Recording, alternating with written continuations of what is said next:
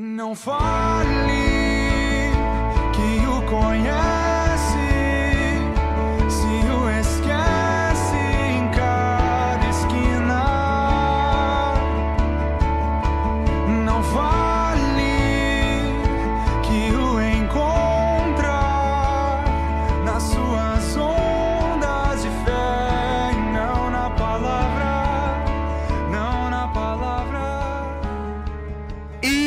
galera, beleza? Meu nome é Fábio Martinelli, sou pastor e você está no Teolocast de número 17. Sejam todos muito bem-vindos. E galera, é seguinte, semana passada nós ficamos sem o nosso Teolocast por conta dos nossos compromissos aqui. Às vezes pode ser que isso aconteça mais vezes. Então, desculpa aí. Galera ligou pra mim desesperada, cadê o Teolocast? Eu não vou conseguir sobreviver sem o Teolocast, só que não, né? Ninguém se importou que não teve. Mas essa sexta-feira a gente está aqui de novo, mais um sábado, para conversar com vocês. E eu espero aí que vocês aproveitem bastante o Teolocast de hoje, até porque o Teolocast de hoje está muito legal. Por que eu estou dizendo isso? Um dos objetivos do porquê nós criamos esse podcast, o Teolocast, primeiro foi fazer com que os nossos jovens eles se interessassem um pouco mais por estudar a Bíblia, ou se interessar por estudar a Bíblia, começar a ver aí a alegria, o brilhantismo que é a gente agarrar um texto bíblico e a gente poder estudar e conhecer a vontade de Deus a partir dele, conhecer a Deus a partir dele também. Então esse daí foi um dos objetivos do nosso Teolocast. E um outro objetivo também que a gente sempre tinha no coração e que agora a gente vai começar a colocar em prática aqui é que nós gostaríamos de oferecer para os nossos jovens munição contra os ataques que eles enfrentam ou enfrentarão na faculdade, na universidade. né? A gente sabe que a maioria dos nossos jovens, quando ingressam na universidade, eles vão enfrentar alguns desafios a nível intelectual e isso pode abalar a fé de alguns, como já tem abalado, e alguns até têm desistido da fé por conta de argumentos de amigos, de professores ateus, que esses sim estão munidos de argumentos contra o cristianismo, contra o teísmo, e aí nós vemos aí um grande problema. Então, nós estamos começando uma série que se chama Apologética, e hoje nós vamos fazer uma introdução apologética e depois a gente vai desenvolver esse tema na sequência aí da nossa série, e eu tenho certeza que você vai gostar muito. Então, esse vai ser um manual imprescindível para aqueles que estão aí para entrar na universidade ou para aqueles que já estão na universidade e também, por que não, para todos os nossos irmãos, a apologética nós vamos perceber hoje, ela faz parte do nosso cotidiano. É impressionante, você não percebe, mas ela está sempre por aí. Então, para trabalhar com a gente esse tema e creio eu, em nome de Jesus, vai estar com a gente todo o período dessa série aqui, que a gente tampouco sabe quanto tempo vai durar. Nós estamos aqui com Bruno Ribeiro, que tampouco é um convidado, ele já é da casa, ele é o nosso parceiro aqui, tá sempre com a gente. E aí, Bruno, beleza, mano? Beleza, Fábio, e espero contribuir aí, principalmente falar desse tema que é um, que é um tema muito significativo para mim, tanto pessoalmente quanto profissionalmente. Eu tenho certeza que você vai contribuir. Aliás, você foi chamado para isso porque nós sabemos que essa é uma das suas paixões também, apologética.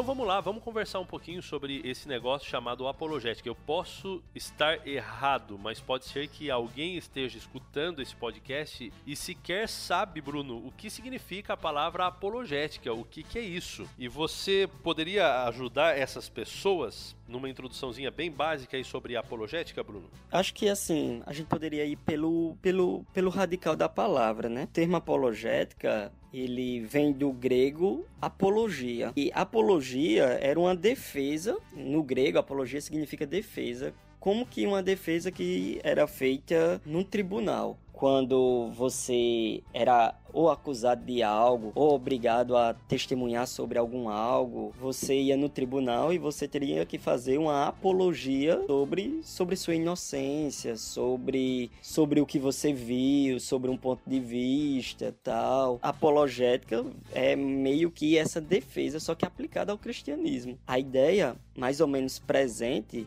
quando a gente contextualiza para dentro do cristianismo é o cristianismo está sofrendo ataques e o papel da apologética é defender o cristianismo contra esses ataques. Cara, há, uma discussão aí, algumas pessoas aí, principalmente alguns irmãos leigos, também até, eu acredito que até pessoas já estudadas, elas dizem que é, essa ideia de você defender a fé parece que demonstra algum tipo de fraqueza do lado da fé, como que se a Bíblia ou Deus ou a fé, as nossas doutrinas, enfim, né? Elas necessitassem de defensores, porque ela é fraca. Então nós somos os defensores de algo fraco. Que que a gente poderia, como a gente poderia aí fazer com que essas pessoas de repente mudem de ideia de que realmente a apologética ela é, é importante e não tem que ver com essa ideia de que ah, eu vou defender a fé, não preciso defender a fé, porque a fé ela já é em si mesma já algo muito forte e é só isso que eu necessito. Isso aí é muito, muito significativo, sabe? Porque assim, o pessoal costuma dizer, né? Olha, Deus não precisa de como é que o pessoal. Deus não precisa de advogados, Deus precisa de testemunhas, etc, etc. Esse é um bordão que geralmente nesse bordão vem todas essas ideias, né? É importante dizer, Fábio, que essa ideia aí de que a fé não precisa de defesa é algo bem recente. Na história do cristianismo, a igreja cristã, ela nunca viu nenhuma contradição entre fé e defesa, sabe? Então, assim, na igreja primitiva, você vê Pedro pedindo para as pessoas darem razão de sua fé. Você vê o tempo todo livros escritos no Novo Testamento, por exemplo, com o objetivo de defender a fé, com o objetivo de defender a fé que foi dada uma vez aos santos. No século II, você tem ali os o que é conhecido como os pais apologistas, que eram cristãos que o objetivo deles era exatamente esse, de defender a fé contra uma série de coisas, contra várias acusações infundadas que faziam contra o cristão, contra as doutrinas cristãs, contra o cristianismo. Então, no século II, no século III, no século IV, era só o que tinha, era a defesa da fé. Depois você começa a entrar na Idade Média, né, a, a partir de Agostinho, e o que é que você vê mais? Defesa da fé. Mesmo quando, Fábio, a fé parecia não precisar exatamente de uma defesa, porque, digamos assim, os grandes pensadores da época ali no começo metade da Idade Média eram cristãos, mas mesmo aí os cristãos não viam problema nenhum em defender a fé. Idade Média e depois Reforma Protestante, a defesa da fé sempre foi algo normal. Essa ideia, Fábio, de que a fé não precisa de defesa, ela veio ela veio dentro de uma agenda que dizia também que, que relegou a fé e relegou o cristianismo à subjetividade humana, sabe? Ela veio num, numa agenda que, olha, a fé é algo não é algo racional, a fé não é algo que a gente precisa levar para a esfera pública. A fé é algo subjetivo, a fé é algo do coração, isso. A fé é algo pessoal. Uh, Schleiermacher foi um grande teólogo alemão e ele foi um dos principais proponentes dessa ideia. A fé é algo que a gente deve ficar a gente mesmo e mais ninguém. E aí entra outras ideias, sabe? Tipo, eu sei quem é Deus, eu não preciso que alguém me diga quem é Deus, eu não preciso de teologia, eu não preciso disso, eu não preciso daquilo. Então essa fé que eu tenho. A fé, na verdade, é uma experiência pessoal que a pessoa tem e intransferível. Então a fé, a, ou seja, a fé que eu tenho, a experiência que eu tenho, ela é minha. A ideia do Schleiermacher aí, não? Eu tenho essa experiência experiência com Deus e você tem que ter a sua. E é, é o pós-modernismo, né? É o pós-modernismo aí que. Isso, que tem as suas sementes desde lá, né? Lá no século XIX, foram lá plantadas as sementes e aí deu em todas essas ideias. Então hoje é interessante, sabe? Porque as pessoas, quando elas dizem que a fé não precisa de defesa, elas pensam que elas estão defendendo uma ideia antiga e bíblica. Mas na verdade é o contrário. Elas estão defendendo uma ideia recente e não bíblica, levado pelo zeitgeist do nosso tempo, ou seja, pelo espírito do nosso tempo, uh, essa ideia de que a fé não precisa de defesa, nunca encontrou coro na história do cristianismo, nunca encontrou coro na igreja primitiva, mas ela veio encontrar coro quando a fé passou a ser relegada para a subjetividade, ou seja, passou a ser somente algo da esfera do coração. Algo importante que você comentou aí, que eu acho pra gente, de repente, pra, principalmente para os adventistas, é essa ideia de que é, eu posso pregar a verdade através do meu testemunho. Meu testemunho já basta para eu defender é, ou para eu fazer apologia da minha fé. E isso daí é algo muito complicado. A gente depender do nosso próprio testemunho para a gente poder dizer para as pessoas ou defender sobre Deus, sobre assuntos aí que às vezes são até complexos e dizer que isso seria o suficiente para eu poder dizer, olha, agora eu estou defendendo de verdade minha fé, porque falar até papagaio fala. Então a gente tem que tomar um, um cuidado bastante grande nessa questão aí, para a gente não confundir uma coisa com outra. O testemunho ele é muito importante. É uma pessoa que vive entre aspas, aquilo que ela prega, aquela pessoa que realmente tem amor no coração, etc e tal, é um grande testemunho, é forte, mas isso daí jamais vai conseguir substituir a apologética como de fato ela é o fato de você ir e provar através de argumentos lógicos, entre aspas, provar, claro, não? Através de argumentos lógicos que você tem uma fé racional, que você tem uma fé que realmente dá para confiar por alguns bons motivos. Existe a lei da mentepsicose reflexa. Na vez pretérita, na vez passada, eu não me reportei porque o tempo foi exíguo. Agora, quais são, o Bruno, os resultados assim da apologética na vida do cristão e na vida também da comunidade, da comunidade cristã? Primeiro é que a apologética Fábio, ela nunca vem sozinha, sabe? Se ela vem sozinha é até perigosa. Ela sempre vem dentro do agenda. Assim como essa ideia de que Deus não precisa de ser defendido, Deus precisa de testemunhas, ela vem dentro de uma agenda, você, você nunca compra o negócio sozinho, você sempre compra o combo, entendeu? Tipo, no campo das ideias é sempre assim. A apologética, ela também, ela, ela vem dentro de um combo. Tipo, é por isso que quando você, você não consegue ter o combo e não ter a apologética, ou você tem tudo, é, é venda casada, entendeu? Tipo, aqui no Brasil é proibido, mas no campo das ideias sempre acontece. Tipo, você não consegue ter o combo sem ter também a, ali a peça, né, que é apologética. No caso, existem N motivos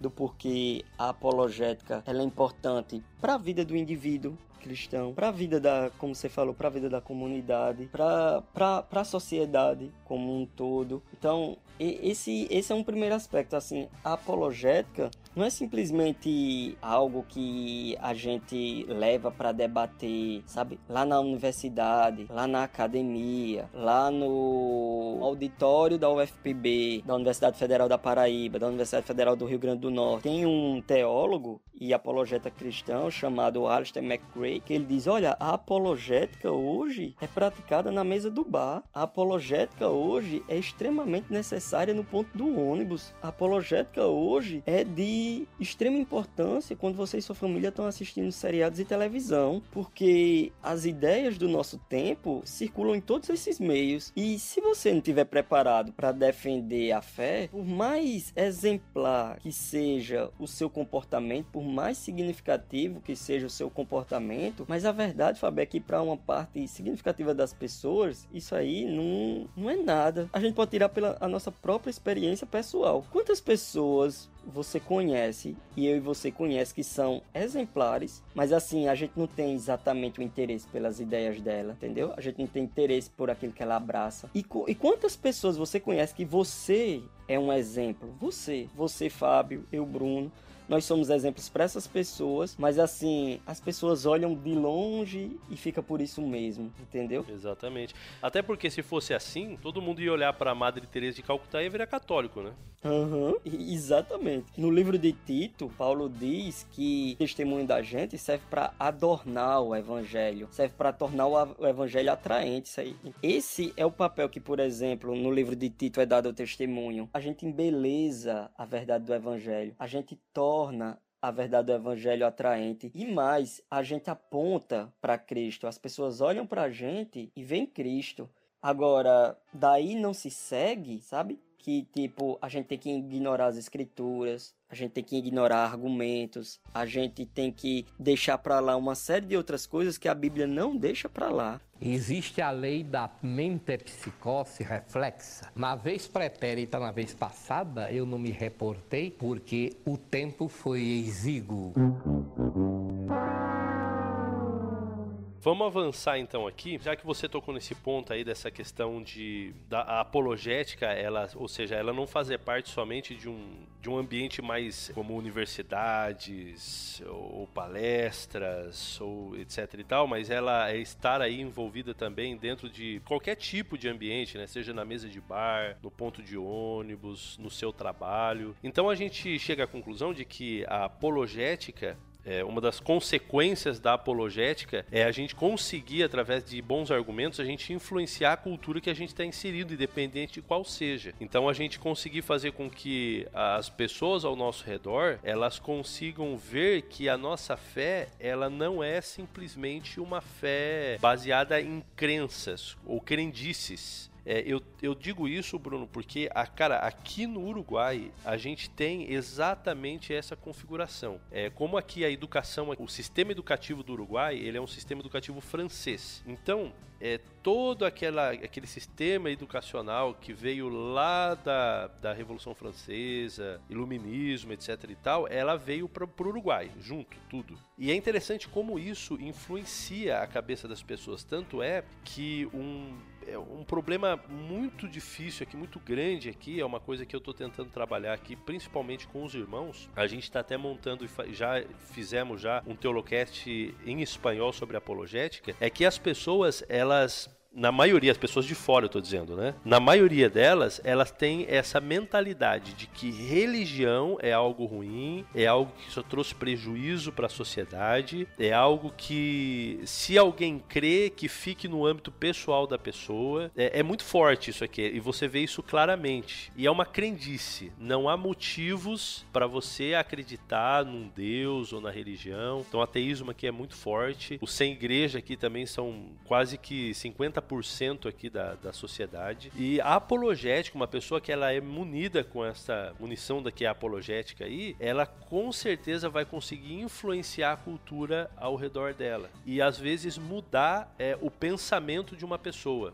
com esses bons argumentos. É, eu tive uma experiência, nem sei se eu já te contei, já acho que não, mas eu tive uma experiência, foi no, no Rio Grande do Sul. O que que acontece? Eu parei antes de um culto lá, eu fui numa cidade vizinha, eu parei para poder comer um pastel numa pastelaria que tinha ali. Essa pastelaria ela ficava ao lado de uma igreja universal do reino de Deus. E a gente conhece qual é a teologia da igreja universal, né? A teologia da prosperidade, aquela coisa e tal. É, o dono dessa pastelaria foi o rapaz que me atendeu. Por ele viver aí do lado da Universal, ele escutava os cultos, escutava as pregações do pastor. E ele, depois eu descobri, ele era muito revoltado com a igreja por conta dessas pregações. E então, quando eu fui pagar o meu pastel, ele me perguntou de onde eu era, por causa do meu sotaque. Eu falei assim: olha, eu sou de São Paulo, mas eu estou morando aqui no Rio Grande do Sul. E ele perguntou: o que, que você faz aqui? E eu disse para ele: olha, eu sou pastor. Quando eu disse eu sou pastor, cara, ele na maior frieza, ele me olhou e disse assim: para mim,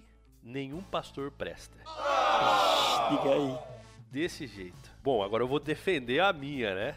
Aí eu disse para ele: olha, é, nem todos os pastores. Aí ele me disse o seguinte: me fale um pastor que presta. E eu disse: eu. Aí ele pegou e falou para mim: prove então. Poxa vida, como que eu ia provar para aquele pasteleiro uhum. que eu era um pastor que prestava? Mas eu vi que ele tava com uma camiseta preta e ele tava com essas camisetas de roqueiro, com um crucifixo e todo esse. Né, ele era meio cabeludo também, roqueiro, né? Um, um roqueiro. E quando ele disse para mim assim, ó, prova que você é um pastor que presta, eu olhei para ele e disse: Você sabia que todos os roqueiros fizeram um pacto com o demônio? E ele me olhou assustado, ele disse: Não, nem todos. Aí eu disse para ele: Me mostra um que não fez. Ele disse: Eu. E eu disse para ele: Prova então. E aí então ele respirou fundo quando eu disse isso. Ele disse: Ah, eu entendi.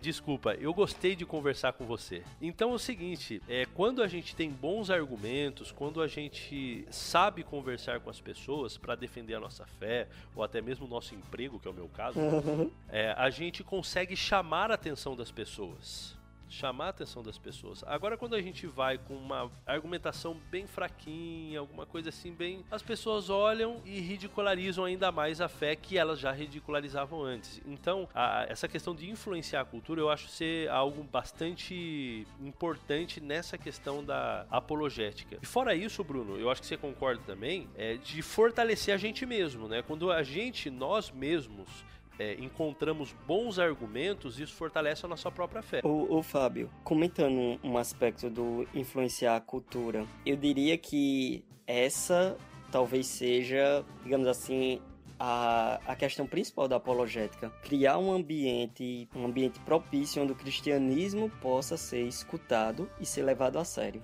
O grande, talvez assim, o grande objetivo da apologética talvez seja esse. Por quê? Porque as pessoas esquecem que o evangelho ele não é escutado no vácuo. Se todo um ambiente cultural, Fábio, tiver contra o cristianismo, todo um ambiente cultural tiver contra as ideias cristãs, dificilmente a, as pessoas vão, quando você for lá entregar o livro A Grande Esperança, sobre esperança, esperança isso, esperança aquilo, dificilmente as pessoas vão levar a sério. Isso pode ser visto, assim, em vários exemplos na história. Como foi que a, as religiões gregas, tem vários pesquisadores que mostram isso. Quando foi que as religiões gregas começaram a perder relevância na vida dos gregos? Não foi exatamente quando entrou a filosofia, quando veio Platão, Sócrates, Aristóteles. Não foi aí. Foi quando as pessoas começaram a olhar para a religião grega e pegar as histórias dos deuses gregos e começaram a alegorizar. Então, pelo fato das pessoas alegorizarem e moralizarem, as pessoas começaram a perceber: ah, velho, isso é só uma alegoria, isso isso aí é só um, sabe, uma, uma história para criança. Começaram a tratar as histórias dos deuses gregos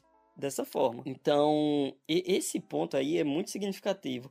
Pode ser testado com a gente mesmo, Fábio. Se a gente saísse aqui no aeroporto qualquer um no aeroporto e aparecesse alguém, seguidor da religião de Hare Krishna, e dizer: Olha, entrega seu coração a Hare Krishna, toma esse folheto, ninguém de nós aqui íamos levar a sério. Por quê? Porque aqui na América do Sul, Hare Krishna não é alguém que o ambiente cultural leve a sério. Mas se essa mesma pessoa for lá para a Índia e lá no, no aeroporto indiano é, de Delfim, por exemplo, a pessoa for lá e, e dizer: Olha entrega teu coração a Hare Krishna, as pessoas lá vão levar Hare Krishna a sério. Então, isso é algo significativo. O evangelho ele não é escutado no vácuo. Se os cristãos deixarem ideias como, olha, religião é coisa de coração, é, cada um tem a sua verdade, a, as histórias da Bíblia elas não são verdades de fato, elas só são alegorias para ensinar boas histórias, etc, etc. Se os cristãos deixarem que essas ideias ganhem o coração do Ocidente, como vem acontecendo, o cristianismo vai ser empurrado cada vez mais para a vala comum, cada vez mais vai ser visto como uma coisa de criança ou das pessoas mais idosas,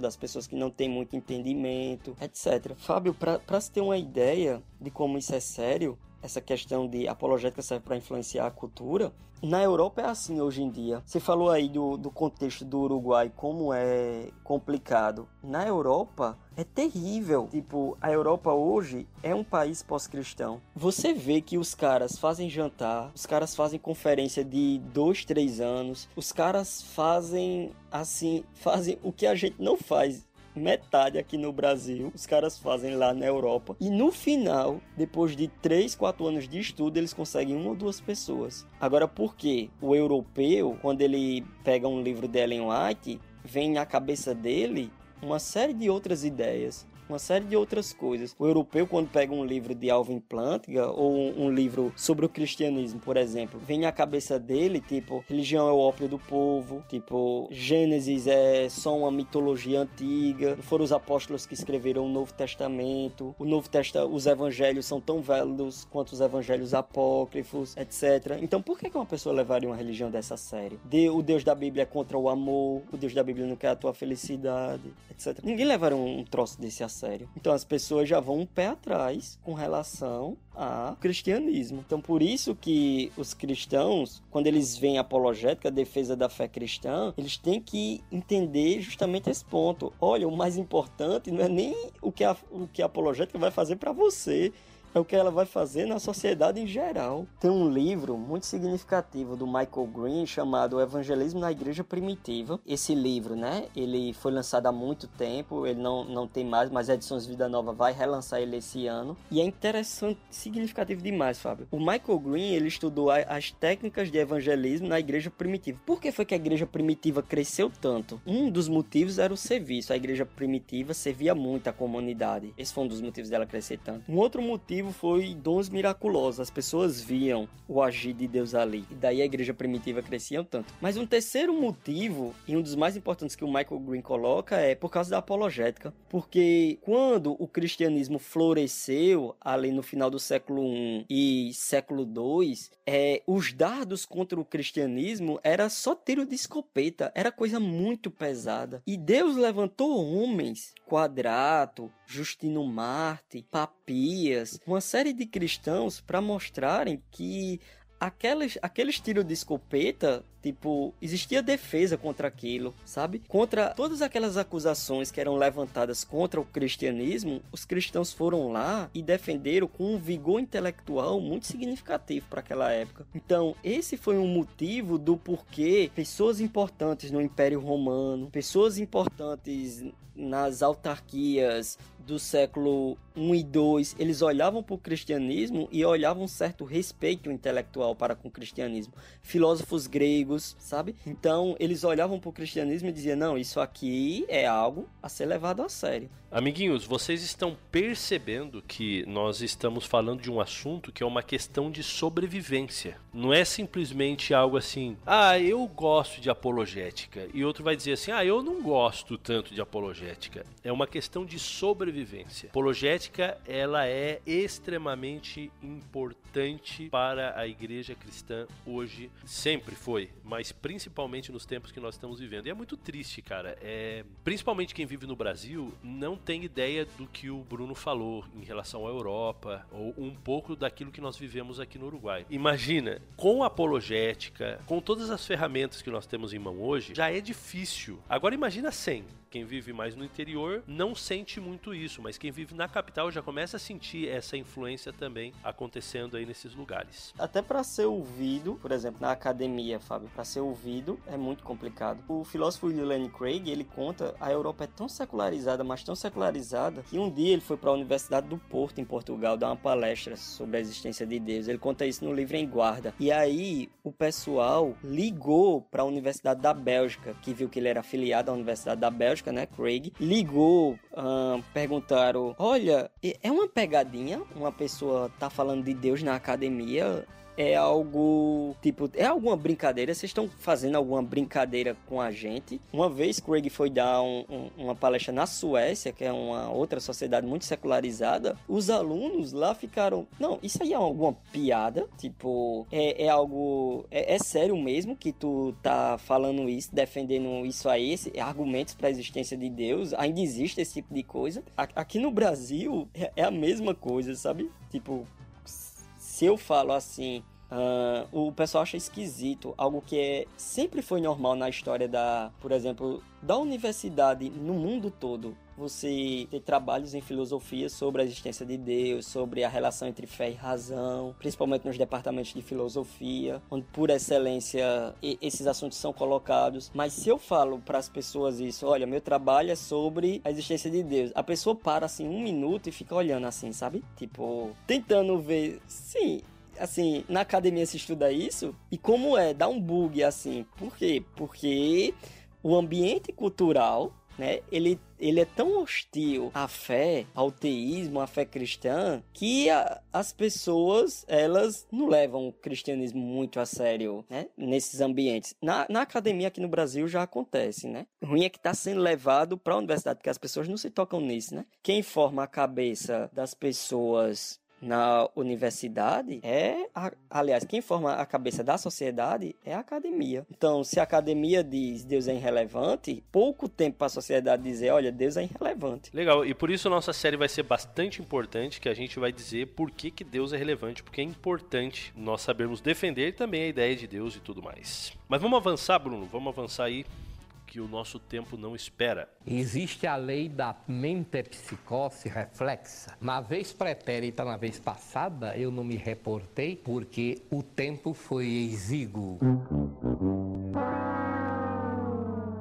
Também é muito importante, Bruno, então, para apologética na vida do cristão, para fortalecer a fé desse cristão, né, do próprio cristão. Primeiramente, isso você tendo bons argumentos você vai ter aí é, mais confiança também na hora de poder passar o evangelho ou pregar o evangelho. Então, isso daí, eu, eu acredito que isso daí é um ponto muito importante, porque às vezes, eu não sei se já aconteceu com você, mas muitas vezes eu já, eu já tive vergonha, às vezes, de pregar o evangelho. E às vezes essa vergonha, ela parte da falta de argumento que a gente mesmo tem, ou medo. A maioria das pessoas que tem medo de dar estudo bíblico, ou que preferem não dar estudo bíblico, é a pessoa fazer perguntas que ela não sabe responder, ou que ela não tem a resposta. Então, quando você tem uma boa base argumentativa, isso daí vai te libertar também vai te dar mais confiança e vai te libertar para você pregar com mais confiança o evangelho e você falar de Jesus com a boca cheia. É, um segundo benefício também que nós vemos aí, que é a apologética aí, vai ajudar você a manter a sua fé nos tempos de dúvidas, porque a dúvida cedo ou tarde ela vem ou deveria vir obrigatoriamente na vida do cristão.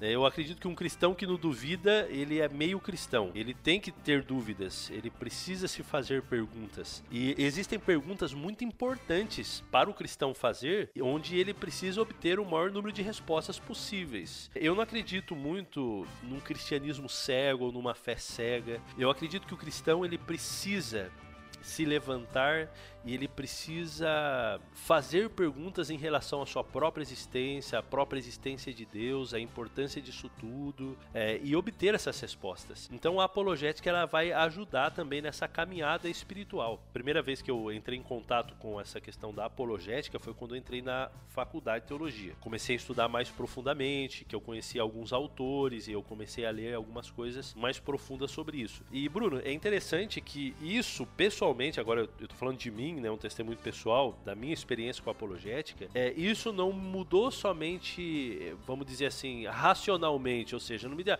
ah, sim, agora racionalmente eu posso ter certeza, porque agora sim eu tenho argumentos. Mas eu tive uma experiência espiritual também com essa questão da apologética. Não somente, não foi algo é, somente racional, mas foi algo espiritual mesmo, assim, foi algo assim que me levou para mais perto de Deus. Então eu acho que uma das razões também da apologética na vida do cristão é ele ter esse encontro com Deus vivo, com Deus real, com algo assim que, que dá confiança para ele em relação àquilo que ele crê. Eu não sei se você também teve assim esse, é, esse encontro espiritual estudando quando você aí se aprofundou na apologética. Até, Fábio, isso que você falou, por exemplo, da questão da dúvida, foi o que aconteceu comigo. Aliás, o contexto, tem um, um texto bíblico famoso, 1 Pedro 3,15, que é onde o termo apologética é usado, apologia, uh, estejam sempre preparados para responder a tudo que vos pedir a razão da esperança que há entre vós, o contexto desse texto é Pedro dizendo: ó, vocês estão sofrendo, vocês estão sofrendo injustiça, e pessoas vão perguntar por que vocês ainda sofrem? Por que vocês ainda sofrem injustiça? Por que acontece? Cadê o Deus de vocês? E Pedro diz: olha, estejam sempre preparados a quem pedir a razão de vossa fé, principalmente nessa hora. Porque o cara não pode ver, não, porque eu simplesmente sou um maníaco que quero sofrer de graça. Isso, isso aí é, é um péssimo testemunho. Você tem que dizer: olha, por, é por essa e por essa, por essas razões, vale a pena sofrer dessa forma. Eu particularmente, quando eu entrei na universidade, Fábio, há uns 10 anos atrás, eu me deparei, além das ideologias bombardeando lá, principalmente no curso de comunicação, que são muito fortes, sabe? Tipo, como a igreja atrapalhou o mundo, esse tipo de coisa, como a ciência não prosperou mais por causa da igreja, como. que, que são tudo ideias falsas, né? Mas, além de, de, de eu ter me deparado todo o ensino médio e muito da graduação com essas ideias. Além disso, eu lembro que na época do Orkut é, existia uma comunidade chamada Contradições da Bíblia sabe? E juntou minha fraqueza de fé, eu não tinha uma fé firme, juntou a academia, juntou essa comunidade e Cara, assim, tipo, eu tive um momento ali que foi terrível para mim, sabe? Tipo, de dúvida pesada. Aí juntou a morte dos meus dois tios, os únicos dois tios, assim, cristãos que eu tinha na família tal, morreram, assim, de formas bem horríveis. Meu, juntou isso, juntou isso tudo num combo que eu fiquei assim, sabe? Tipo, foi, foi muito difícil para aquele, mom aquele momento para mim. Mas assim, duas coisas foram importantes. Primeiro, né, um dos primeiros motivos importantes assim foi alguns amigos piedosos que eu tinha, inclusive Vaneide e Giovanni, que eles me ensinaram, sabe, a olha, olha como a gente deve olhar, por exemplo, eu com dúvidas sobre o Êxodo. Olha como a gente deve olhar para a questão do Êxodo. Assim, assim, assim. Olha como esses caras estão olhando e olha como se deve fazer. A fé deve ser vista assim, assim, assim. Então, isso aí já foi algo significativo para mim. Um segundo ponto, Fábio, assim, significativo foi um livro chamado Cristianismo Puro e Simples de C.S. Lewis e outro livro que eu achei na biblioteca que alguém doou para a biblioteca da UFPB chamado Merece Confiança, o Antigo Testamento. Meu, esses livros assim deram uma renovada, sabe? Tipo que a, aquele negócio que eu tava sentindo, eu podia sentir uma coisa, mas minha cabeça tava apontando para outro. Aquilo ali foi um bálsamo para minha fé, sabe? Assim, um, um, porto seguro do tipo, tudo bem, Bruno, você tá sentindo X, mas você sabe que não é X, né? Você sabe que é Y. Então, assim, nesse momento aí, a apologética foi muito importante. Agora, Fábio, imagina se, por exemplo, C.S. Lewis ele tivesse pensado assim: sabe de uma coisa? Fé é uma coisa individual, não vou escrever cristianismo puro e simples, não, para defender a fé cristã. Ou então, o cara que pensou, que escreveu Merece Confiança, o Antigo Testamento, ele tivesse pensado: sabe de uma coisa? É individual, eu não vou escrever merece confiança o Antigo Testamento, não, sabe? Ou então Vaneide e Giovanni tivessem pensado assim: olha, isso aí é algo da subjetividade, então cada um que tem que ter a sua noite profunda com Deus sabe? Tipo, os caras iam me deixar assim, sem chão. Que legal, que legal, cara. É, é, muito bom, assim, a gente ver, assim, como que a palavra de Deus, a verdade objetiva da palavra de Deus, ela nos coloca em contato com a realidade, independente muitas vezes daquilo que a gente está passando. E, infelizmente, a gente está vivendo um tempo onde o que é importante é, é esse sentir, é você se sentir bem, é você ser feliz, é você agradar a para você mesmo. Tem uma citação no livro. A gente, já, a gente já citou alguns livros aqui, é bom você já ir anotando aí na tua, eh, na tua lista de livros para ler. Nós já falamos do livro Em Guarda, do William Lane Craig. A gente já falou do livro Cristianismo Puro e Simples. Todo cristão tem que ler esse livro, é um livro obrigatório. Depois da Bíblia vem ele. Uhum. E aí a gente falou também do. Merece confiança o Antigo Testamento. Merece confiança o Antigo Testamento. Você lembra, você lembra o nome do autor? Não saberia pronunciar, mas é Glaze Archer, algo assim. Aí, claro, é inglês, né? Então deve ser Glazon Aker, algo assim. É, a, tá a... muito bom o seu inglês. Atualmente ele tá como Panorama do Antigo Testamento, por Edições Vida Nova. Legal. Então, já citamos esses livros, então cuida aí para você ler. Então tem uma citação do William Lane Craig no livro Em Guarda, que também é um básico sobre apologética que você, básico assim, né? Baita livro, né? Você precisa ler esse livro também se você quer se aprofundar nesse assunto aí. Bom, quer não, a gente já mostrou que você não tem opção. E ele diz o seguinte: em minha opinião, a igreja está realmente falhando com esses jovens.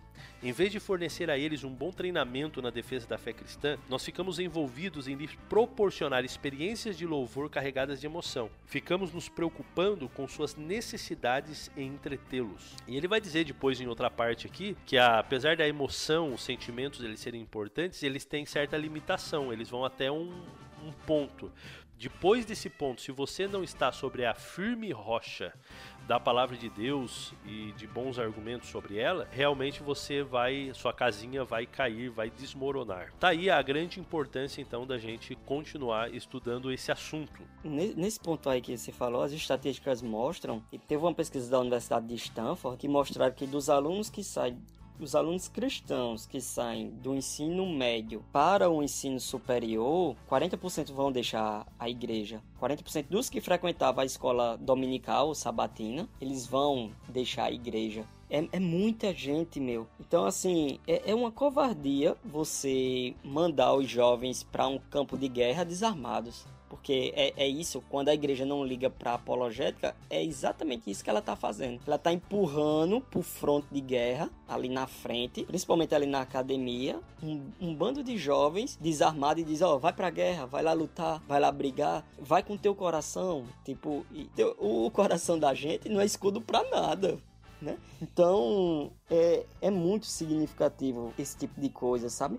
Você tem bombardeio da academia, você tem bombardeio da mídia, você tem bombardeio dos amigos, você tem bombardeio de todo lado que você imagina. Um, uma igreja que ela não liga para apologética, ela tá literalmente lavando as mãos para os jovens. Ela não está se importando com os jovens. Esse, esse aí é um, é um dos pontos mais significativos. Porque experiência por experiência, Fábio, a universidade vai proporcionar um monte de experiência, sabe? A universidade vai proporcionar um, um, monte de atração, um monte de coisa. Experiência por experiência, você vai ver e, e tal, talvez as experiências da universidade sejam mais sensitivas, você vai acabar escolhendo lá, meu. Então, experiência não é uma base, não tem base bíblica, você basear sua fé na experiência e experiência não é um porto seguro. A, a gente tira por a gente mesmo, sabe? Tipo, quantas vezes veio um, uma paixão avala, avassaladora pra gente e, tipo, sabe? Aquilo acabou, sabe? A, aquilo foi bom naquele momento, mas depois foi embora. Né? E o, os jovens hoje, do ensino médio, eles estão falando sobre assuntos que a, pra, a gente acha que são acadêmicos, eles estão falando sobre questões relativas à igreja, questões relativas ao Estado, questões relativas ao papel da religião na sociedade, questões relativas ao cristianismo. No Brasil hoje, tá assim. Questões relativas à política, questões relativas às ideologias que estão ganhando o coração deles de esquerda e de direita. No Brasil, esse é o assunto que ganha o coração dos jovens de ensino médio. Agora tu imagina, se, a, se os nossos jovens não estiverem preparados para esse bombardeio cultural que vai vir, quer dizer, que está vindo, que está acontecendo diariamente, quer dizer, um passo para ele abandonar a fé não é, não é tão difícil assim não. Pois é. Não é surpresa esse número de 40%, levando em conta que, infelizmente, a gente não tem curso preparatório ou a gente não tem um projeto aí de grande relevância para os nossos jovens. O máximo que a gente dá para eles o que, que é? Um curso bíblico e só. Não tem nenhum projeto assim em andamento. Então a gente não deve nem se surpreender que os jovens, ao entrar na universidade, eles vão abandonar o barco. Existe a lei da mentepsicose reflexa. Na vez pretérita, na vez passada, eu não me reportei porque o tempo foi exíguo. Vamos avançar então aqui, Bruno. Você acha que a apologética, ela, lógico, eu acho que você acredita que ela é importante para ganhar os incrédulos, mas você acredita que ela funciona de verdade? Eu vou falar da, da experiência das experiências que eu já tive, Fábio. As pessoas geralmente dizem assim, tipo, ah, apologética, tipo, ganha um ou dois, isso, isso aí é um ou dois, tal. É, eu acho significativo isso, assim, interessante isso, mas preocupante, porque, em primeiro lugar, tipo, meu, se ganha um ou dois, então é importante, entendeu? Tipo, porque qualquer alma é importante para Cristo. A apologética, para usar uma metáfora, ela seria, eu, eu, não sei se alguém usou, eu não sei de onde veio essa metáfora, mas assim, a apologética é a linguagem que a gente aprende para pregar aos incrédulos. Então, assim, quando você vai pregar para uma tribo indígena e que muitas vezes você aprende o idioma dos caras para ganhar um ou dois, muitas vezes acontece esse tipo de coisa. Você traduz a Bíblia para os caras, você traduz o Evangelho, você faz, sabe, todo um malabarismo, todo um, um, um esforço para pregar a, a Bíblia para uma comunidade que nunca ouviu falar de Cristo. Na apologética, uma, uma tribo indígena, etc. Na apologética é a mesma coisa, sabe, Fábio? Tipo, a gente vai traduzir traduzir o evangelho de forma ao o Espírito Santo usar aqueles argumentos sabe, usar aqueles argumentos para, para as pessoas. Porque, Fábio, uma coisa assim significativa, eu vou falar da, da própria experiência na Universidade Federal da Paraíba, duas experiências significativas que eu já tive lá. É falso essa ideia de que ninguém vem por causa de argumentos, sabe? Ninguém vem por causa. Geralmente, quem, quem usa esse tipo de argumento nunca usou realmente argumentos para ver se as pessoas vêm ou não. Eu tinha um professor que ele foi meu orientador da monografia. Eu, é uma pessoa que eu tenho um carinho muito grande e tal. Ele foi acessar o meu Orkut na época do final do Orkut. E aí, tipo, ele, ele viu que eu era adventista, sabe? Aí ele fez, Bruno, uma vez eu tava passando assim perto da. Eu lembro, eu tava passando perto da sala. Ele, Bruno, Bruno, Bruno, Bruno, vem cá. Ele tava dando uma orientação lá. Aí eu botei a cabeça e fez, Bruno, você é adventista mesmo ou você tá zoando ali no. no Facebook? Oh, no Facebook não, no Orkut. Aí eu fiz, não, eu sou adventista mesmo. Aí fiz, mas assim, mesmo assim, tipo, volta de Cristo, Jesus morreu pelos pecados. Você acredita mesmo nessas coisas? É, acredito tal. Aí ele disse, ele contando depois pra mim, ele disse que pensou assim, mas rapaz, Bruno, um menino tão bom. cristão, adventista, sabe, protestante.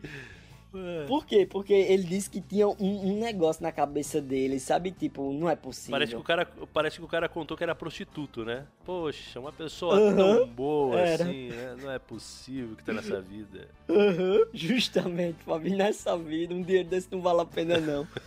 tipo, e, e, tipo, e ele ficava me perguntando: vem cá, mas é sério assim? Bíblia é sério? É. Isso a sério? É. Ele sempre, toda vez que a gente ia conversar, que ele me via, ele sempre me perguntava, sabe? Ele chegava pra mim perguntava, Fábio, Bruno, eu, assim, que diferença Deus faz na tua vida? Bruno, que ele sempre ficava me perguntando isso. E aí, como eu tinha lido alguns livros de C.S. Lewis, de Alistair McGrath, eu tinha visto vídeos de William Lane Craig, eu sempre Tipo, tinha assim. Eu sempre passei a embasar minhas respostas. Não, olha, a relação entre fé e razão é essa. A relação entre fé e ciência é essa. Não existe. é, os cristãos não veem essa forma. Não, olha, Jesus é importante por causa disso, disso, disso, etc, etc. Então, sempre foi nesse processo, sabe? De dar respostas racionais às perguntas que ele me fazia, Fábio. Aí é que tá. Olha pra, pra você ver como é interessante. No dia da minha monografia, da minha defesa de, de banca, tava a sala cheia com meus familiares, meus amigos, um, um monte de gente que foi ver a defesa da, da minha monografia. Esse professor foi meu orientador e lá do outro lado tava um professor que ele, ele é bem hostil à fé cristã, sabe? É tanto que ele foi começar a falar da minha monografia e lá tinha um agradecimento a Deus. Ele passou 20 minutos reclamando porque eu agradeci a Deus e falando que os alunos da UFPB não deveriam agradecer a Deus e contando, sabe? Tipo, e aí ele foi entrando por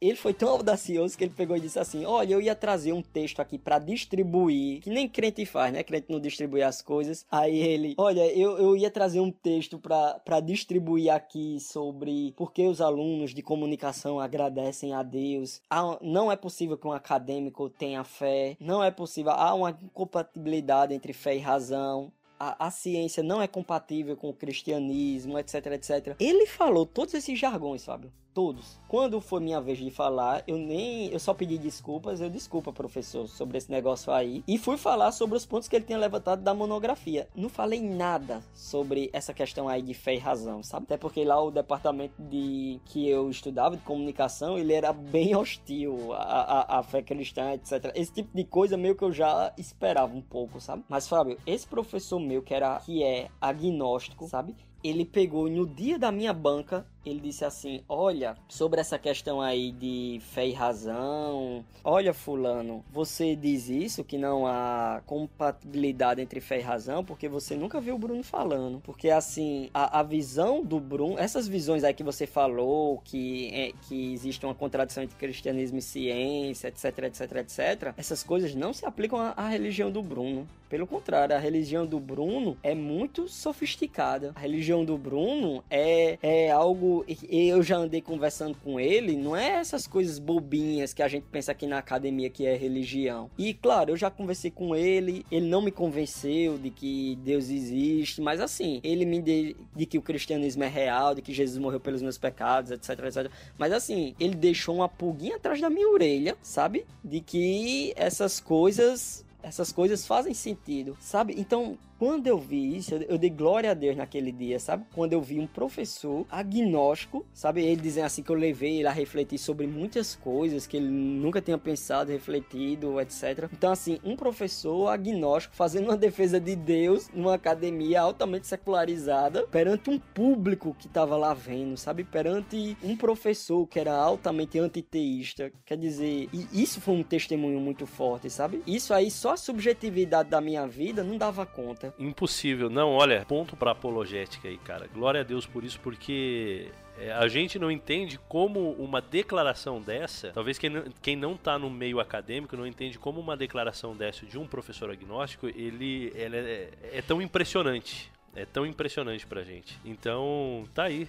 Eu acho que não precisa nem mais argumentar muito. Tá aí então respondida a pergunta. É, se você quer ser eficiente na sua pregação do evangelho, a apologética é imprescindível também. Teve um- uma outra vez que, tipo, é, lá na UFPB eu faço parte da CRU, que é uma cruzada estudantil de jovens que cristãos que querem conectar pessoas estão se conectando também com o nosso Senhor Deus, sabe? E lá a gente fez uma série sobre apologética ano passado, no começo do ano passado, argumentos sobre a existência de Deus. Primeiro, assim, eu comecei a série, né, sobre o argumento cosmológico em favor da existência de Deus, etc. Fábio, pra você ver, né, eu, divulguei somente no Facebook, o pessoal divulgou somente no Facebook. Pra você ter uma ideia, foi a TV UFPB fazer matéria, sabe? Os repórteres se mostraram muito interessados. Como é esse negócio aí de, sabe, sobre fé e razão, etc. Foi uma entrevista muito bacana ali que eu dei. No final, uma sala que a gente pensava que não ia dar tantas pessoas, deu um número significativo de pessoas, significativo mesmo. E no final veio um incrédulo me cumprimentar e ele chegou pra mim e ele disse: "Bruno, parabéns aí por, por, esses, por esse argumento. Eu fiquei muito pensando na, na- nessa premissa aí do argumento que o universo, tudo que começa a existir tem uma causa e o universo começou a existir, logo o universo tem uma causa. Eu fiquei pensando muito nisso. Eu tô aqui com minha incredulidade é, abalada, ele falou. Você fez eu repensar assim. Eu, eu tô pensando seriamente em levar Deus a sério. Tipo, quer dizer, olha como o Espírito Santo usa algo numa reunião simples. De um argumento, sabe, tipo, que você apresenta. Olha como o Espírito Santo pode levar, é, usar isso pra levar essas pessoas ao Evangelho, pra levar essas pessoas a escutar mais sobre a verdade do cristianismo, etc. Que legal, não, com certeza. E é tão importante essa questão, porque assim, apologética não é garantia de que você vai conseguir convencer todo mundo, né? É, ah, eu tenho uma boa apologética, assim, eu vou deixar a pessoa sem resposta, sem saída. A única opção que ela terá na vida dela é aceitar o evangelho. É, eu já tive um tempo na minha vida que eu pensava assim, mas na verdade isso aí não dá certo. Mas, é, se você não conseguir de fato converse- converter uma pessoa, o mínimo você consegue fazer com que pelo menos ela tenha respeito em relação às suas crenças, né? ou seja, ela passe a respeitar. Antes uma pessoa, não, isso daí não é possível que você creia no que você crê. Ela escuta seus argumentos, como aconteceu aí com você, e pelo menos ela vai olhar e falar assim, não, olha, realmente isso daí é algo a se pensar ou pelo menos a respeitar. Ele tem bons motivos para acreditar naquilo que ele crê. Então a apologética é importante nesse sentido também. Ô Bruno, e vamos fechar aqui então a nossa up. Nosso primeiro episódio sobre a nossa série apologética e a gente vai continuar. Bruno, a gente tem muito mais coisa ainda para falar com a galera aí ainda, né? Aham. A gente ainda tem que conversar com eles um pouquinho sobre argumentação, tá? Esse vai ser um episódio muito especial. Eu tô até pensando em colocar o nome desse episódio assim: Como ganhar discussões no Facebook. Muito bom. Né? A galera, a galera pira nas discussões aí, mas é impressionante ver a falta de capacidade argumentativa racional que a galera tem ao discutir qualquer tipo de assunto. Aham. Então a gente vai falar um pouquinho sobre como montar uma boa argumentação, inclusive como você ajudar a pessoa que você está discutindo algum assunto, como você pode ajudar essa pessoa a montar o raciocínio e às vezes até fazer com que ela descubra que o raciocínio dela não tem muita sustentação. Então a gente vai aprender que a argumentação ela é como fazer uma casa e a gente vai ver aí que como uma casa ela necessita de uma base, ela necessita de uma estrutura, de um teto, etc e tal. A argumentação também ela necessita de uma certa estrutura para ela poder se manter em pé. Então a gente vai estudar sobre isso, depois a gente vai falar um pouquinho também sobre as falácias. Esse é um assunto que eu curto demais e você vai perceber que quando você estudar falácias, isso vai ajudar muito nas suas discussões aí com, seu, com a sua esposa ou com o seu esposo. ou vai piorar a situação, eu não sei. Mas vai ser muito bacana essa parte aí. E depois, claro, a gente vai começar aí a dar algumas razões da existência de Deus, porque nós cremos nisso e futuramente também falar um pouquinho sobre Jesus Cristo, o Jesus histórico, o Jesus mito, Jesus enfim, e falar sobre ressurreição e por aí vai. A gente vai ter muito assunto ainda para falar, por isso não perca os próximos episódios que vão sair esporadicamente aí sobre apologética. Espero que você tenha gostado. Se você gostou, por favor, meu amigo, não esquece de nos comunicar dizendo, olha, eu gostei bastante, envie uma mensagem pra gente aí pelo Facebook, pelo nosso canal e pela nossa página no Facebook. E diz aí o que, que você tá achando e também não esquece de compartilhar com seus amigos, seus grupos de igreja, os seus irmãos, os seus familiares enfim. Bruno, mais uma vez, valeu aí a força e vambora, vamos continuar nosso papo. Eu que agradeço, Fábio. E é isso.